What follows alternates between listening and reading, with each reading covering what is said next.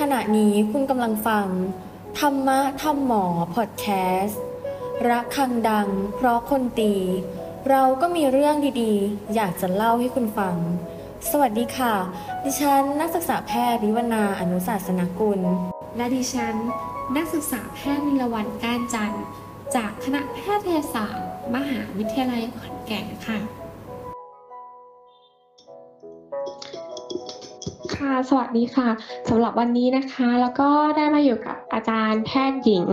นรักชาติปัญชาชัย อาจารย์ประจำภาคจิตเวชศาสตร์ มหาวิทยาลัยขอนแก่นค่ะ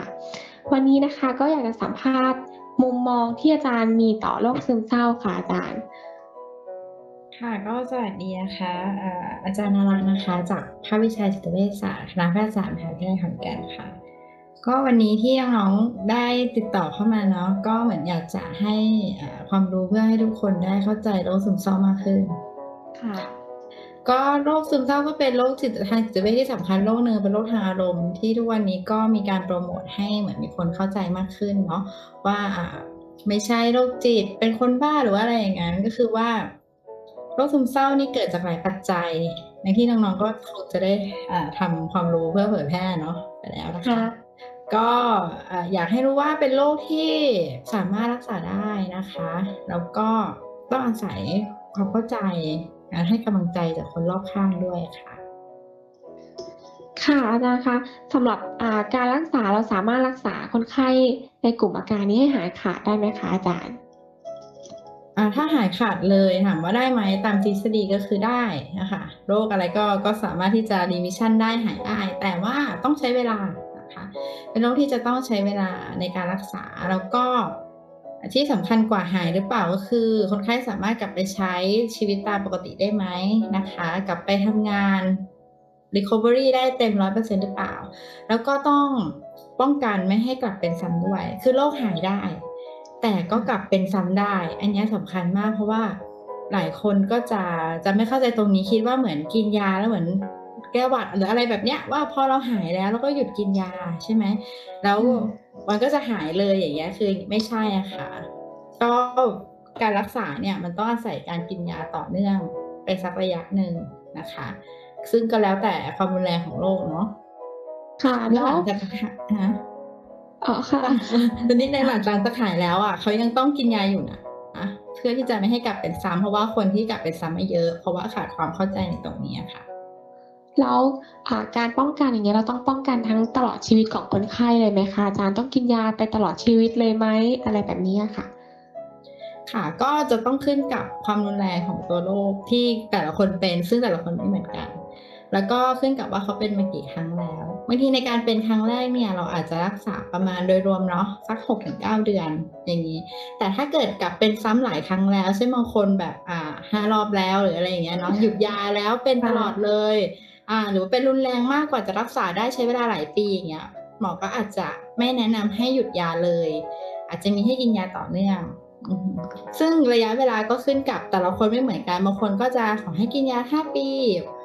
ซึ่งบางคนก็มีตลอดชีวิตไหมมี แต่ว่าก็มักจะเป็นในผู้ป่วยที่เป็นซ้ำบ่อยๆ หยุดยาไม่ได้ก็ต้องดูอาการก่อนนะคะอ๋อ แล้วสำหรับการไปหาหมอเนี่ย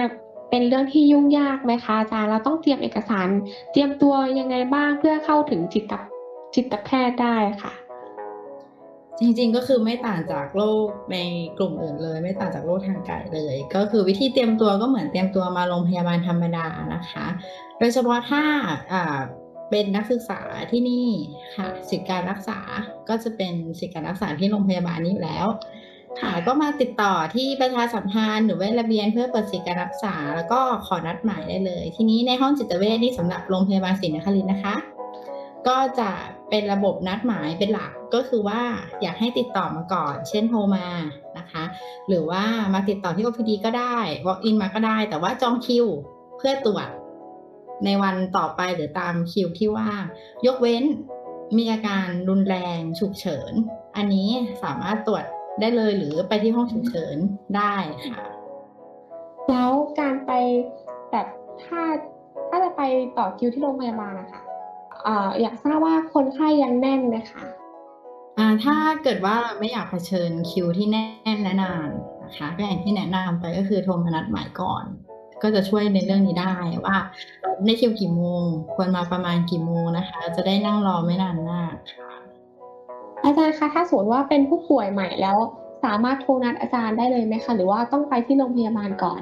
แล้วก็ได้รับคำแนะนำก่อนแล้วการไปรอบสองถึงจะสามารถนัดอาจารย์ได้ค่ะ อ่าก็แนะนำว่าติดต่อได้แต่ที่เบอร์ที่ให้ติดต่อเนี่ยไม่ใช่เบอร์ส่วนตัวอาจารย์นะคะ ก็จะเป็นเบอร์ห้องตรวจนะคะ เป็นเบอร์ห้องตรวจจิตเวชซึ่งจะเป็นคนที่จัดคิวให้อีกทีหนึ่งค่ะ แล้วเบอร์ห้องตรวจจิตเวชสามารถโทรได้ 24 ชั่วโมงเลยไหมคะ หรือว่า ก็เฉพาะวันและเวลาราชการนะคะที่อ่าที่ทำงานนะคะ ก็ถ้าเป็นที่โรงพยาบาลศรีนครินทร์นะคะ ก็อ่าเดี๋ยวจะฝากเบอร์เอาไว้ให้กับน้องอีกทีก็แล้วกันเนาะเบอร์ห้องตรวจนะคะ แล้วก็โทรในวันและเวลาราชการ ส่วนการตรวจผู้ป่วยทั่วไปเนี่ยจะมีในวันจันทร์อังคารพฤหัสศุกร์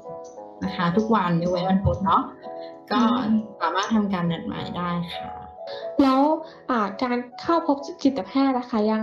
ถูกมองว่าเป็นเรื่องที่น่าอายในสมัยนี้หรือเปล่าคะอาจารย์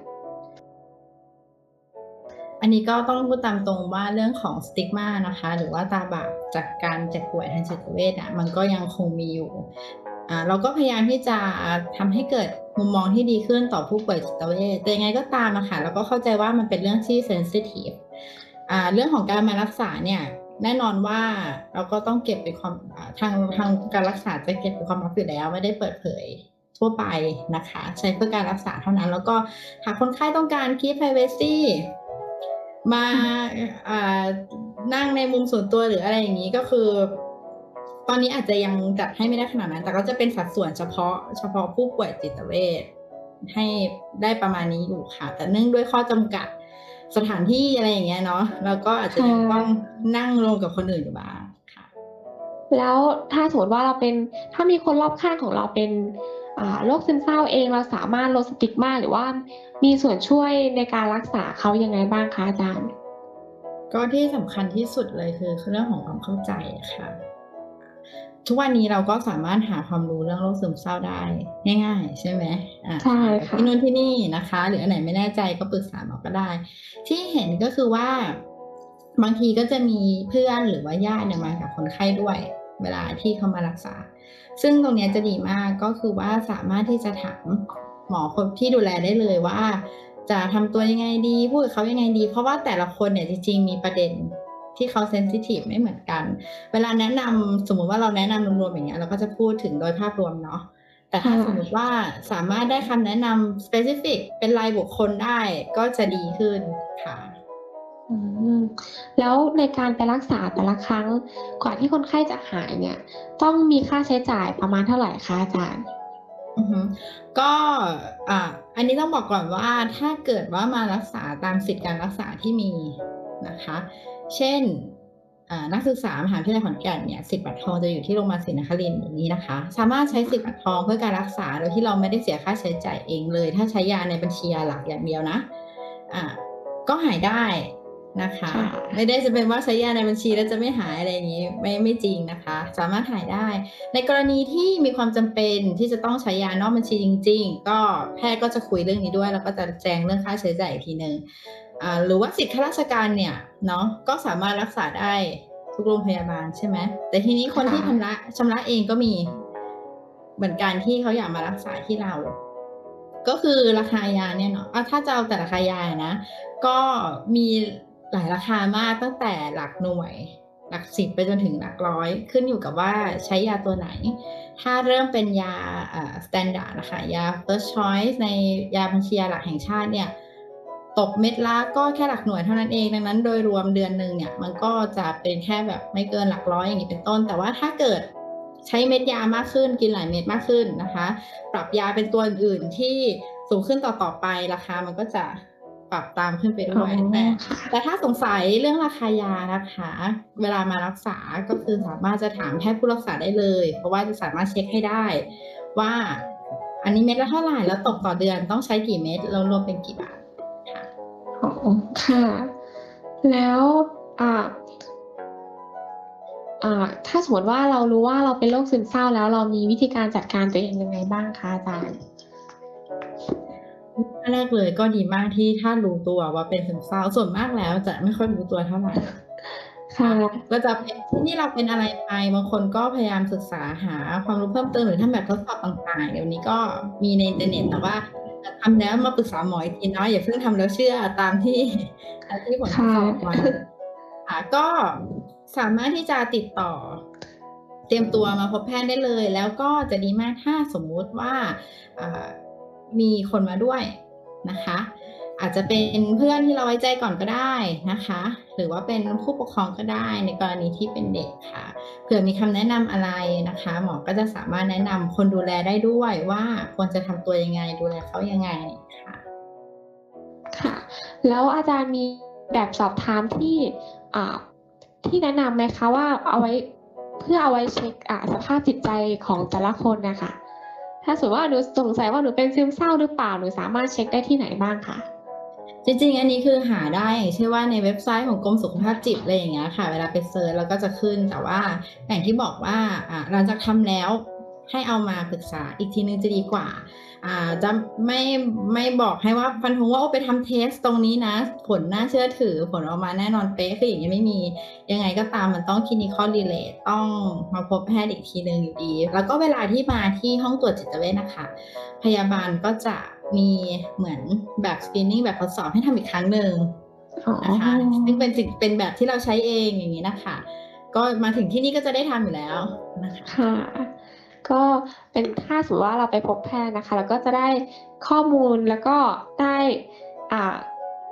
วิธีการรักษาที่เหมาะสมมากกว่าที่เราจะรักษาได้ด้วยตัวเองใช่ไหมคะอาจารย์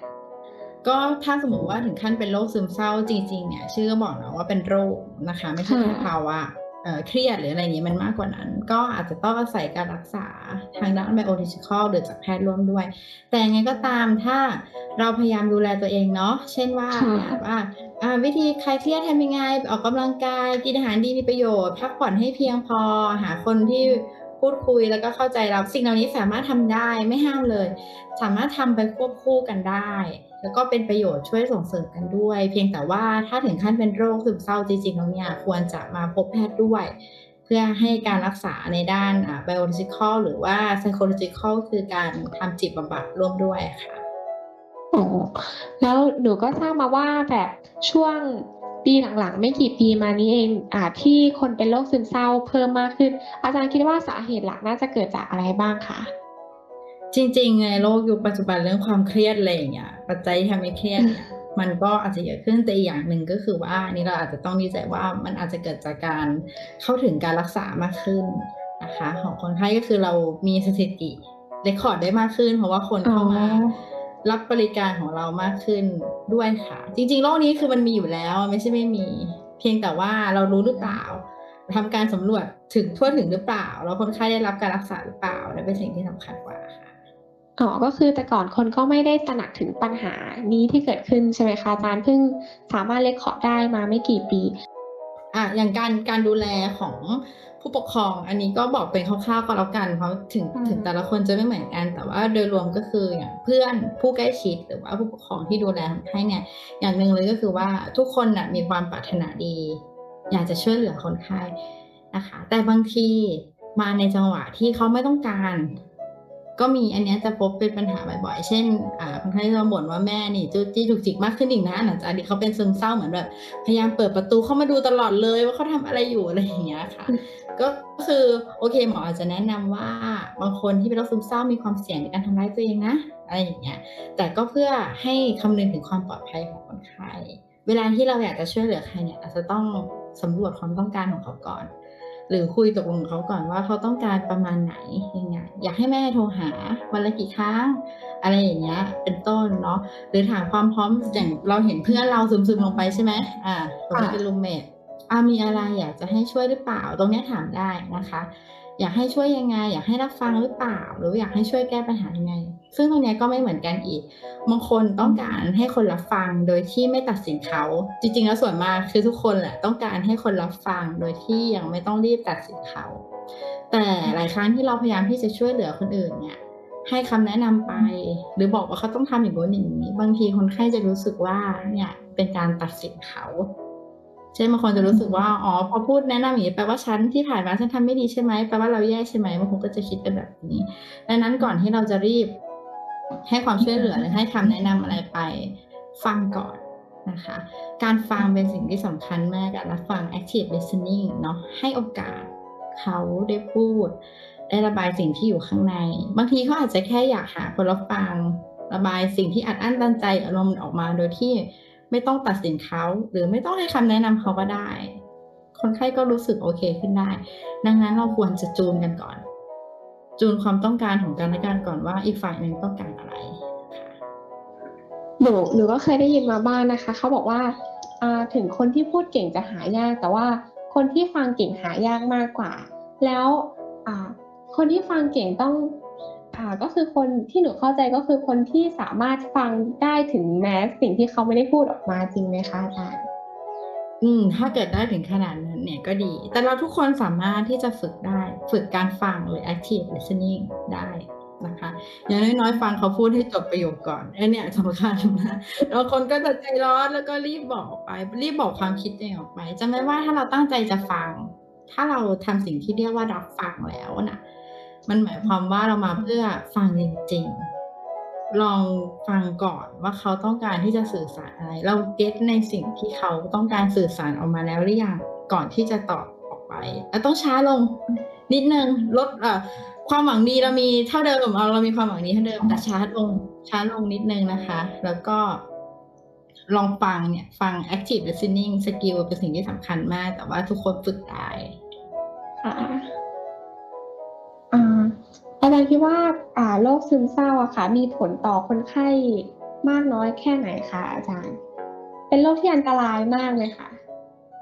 ถ้าถามว่าอันตรายไหมก็คือในปัจจุบันเราเราให้ความสำคัญกับสิ่งนี้มากขึ้นเนื่องจากภาวะที่อันตรายที่สุดของโรคซึมเศร้าก็คือการทำร้ายตัวเองหรือการฆ่าตัวตาย ซึ่งเป็นสาเหตุการเสียชีวิต ที่ลำดับต้นๆก็เยอะพอสมควรเหมือนกัน แล้วถ้าจะนับจากการที่สูญเสียฟังก์ชันก็คือ เวลาป่วยแล้วคนไข้สูญเสียความสามารถในการทำหน้าที่ด้านต่างๆ ในชีวิตประจำวันไปโรคนี้ก็ถือว่ามีการสูญเสียที่เกิดขึ้นมาก เป็นลำดับต้นๆเหมือนกันนะคะพอๆกับโรคทางกายโรคหัวใจหรืออะไรอย่างนี้เลยเนาะดังนั้นโรคซึมเศร้าเป็นปัญหาสำคัญที่เราเราต้องสนใจมากขึ้น เพราะว่ามันก่อให้เกิดผลกระทบได้ในหลายด้าน บางคนรู้ตัวแต่แรกเนี่ยจะโชคดีนะคะ ระดับความรุนแรงของโรคเนี่ยจะวัดจากการความเสียหายในการทำหน้าที่ของเขาเป็นหลัก ถ้าเกิดว่าเริ่มรู้ตัวว่าป่วยแต่การทำหน้าที่อะไรยังไม่เสียหายรุนแรงมากยังพอดูแลตัวเองได้ ยังพอทำงานได้แต่เริ่มมีผิดพลาดเล็กๆน้อยๆบ้าง อันนี้ก็คือรีบมารักษาดีกว่า เพราะว่าถ้าเกิดปล่อยไปแล้วความรุนแรงของโรคมันมากขึ้นนะคะบางคนก็อาจจะถึงขั้นที่ไม่สามารถดูแลช่วยเหลือตัวเองได้เลยอย่างนี้ก็มีอนกันแล้ว อาจารย์คิดว่าช่วงวัยไหนคะที่เสี่ยงต่อโรคซึมเศร้ามากที่สุด อันนี้ถ้าเกิดตามสถิติเลยก็จะเป็นช่วงวัยผู้ใหญ่ตอนต้นขึ้นไปค่ะยี่สิบสามสิบสี่สิบจนถึงประมาณนี้ค่ะก็ถ้าเกิดเรามาดูปัจจัยที่มันอาจจะเกี่ยวข้องแล้วเป็นคำอธิบายได้ก็อาจจะเป็นวัยที่เหมือนมันต้องเผชิญอะไรเยอะเนาะมีความเปลี่ยนแปลงเกิดขึ้นเยอะทำงาน อะไรอย่างนี้ใช่ไหมคะ หรือบางคนมีครอบครัว ก็มีความเครียดกับเรื่องครอบ ครัวนี่ค่ะ แต่ทุกเพศทุกวัยสามารถที่จะป่วยเป็นซึมเศร้าได้ ไม่ใช่เรื่องแปลกอะไรยังไงก็ขอให้มาปรึกษาเรากันค่ะแล้วอาจารย์อยากจะฝากอะไรเพิ่มเติมไหมคะเกี่ยวกับคนที่เป็นโรคซึมเศร้าหรือว่าสงสัยว่าตัวเองเป็นโรคซึมเศร้าหรือเปล่าค่ะค่ะก็โรคนี้เป็นโรคที่รักษาได้อย่างที่บอกไปแล้วในตอนแรกนะคะ ก็บางทีอาจจะ สงสัยว่าเกิดอะไรขึ้นกับตัวเราเราเหมือนเปลี่ยนไป อย่างบางคนเนี่ยมาปรึกษาว่าคิดว่าตัวเองเป็นคนขี้เกียจอะไรอย่างเงี้ยค่ะหรือว่าตัวเองเป็นคนไม่ดีเพราะไม่ยอมทำงานอะไรอย่างเงี้ยแต่จริง ๆ ไม่ใช่บางทีก็อาจจะเผชิญกับภาวะหรือโรคซึมเศร้าอยู่ทำให้ไม่มีเรี่ยวแรงที่จะทำอะไร ดังนั้นอย่าเพิ่งโทษตัวเองเนาะะแล้วก็พยายามที่จะหาทางช่วยเหลือตัวเอง โดยที่การมาปรึกษาหมอเนี่ยก็เป็นทางหนึ่งที่จะสามารถช่วยเหลือเขาได้นะคะ ก็ตั้งสติไว้ก่อน อันดับแรกอ่าใจเย็นแล้วก็ทุกปัญหามีทางออกนะคะ แม้จะเป็นโรคซึมเศร้าแล้วก็สามารถที่จะรักษาได้ค่ะ ก็ยังมีคนที่พร้อมที่จะรับฟังแล้วก็เข้าใจเขาอยู่นะคะโอเคค่ะ ค่ะสำหรับวันนี้นะคะ ก็ขอขอบคุณอาจารย์เป็นอย่างสูงนะคะ ที่ให้ที่ได้มาให้ความรู้เกี่ยวกับเรื่องโรคซึมเศร้าในวันนี้ค่ะ ขอบคุณค่ะ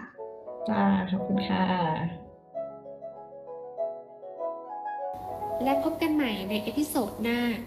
ระฆังดังเพราะคนตีและนี่ก็คือเรื่องราวดีๆ ที่นำมาเล่าให้คุณฟังค่ะ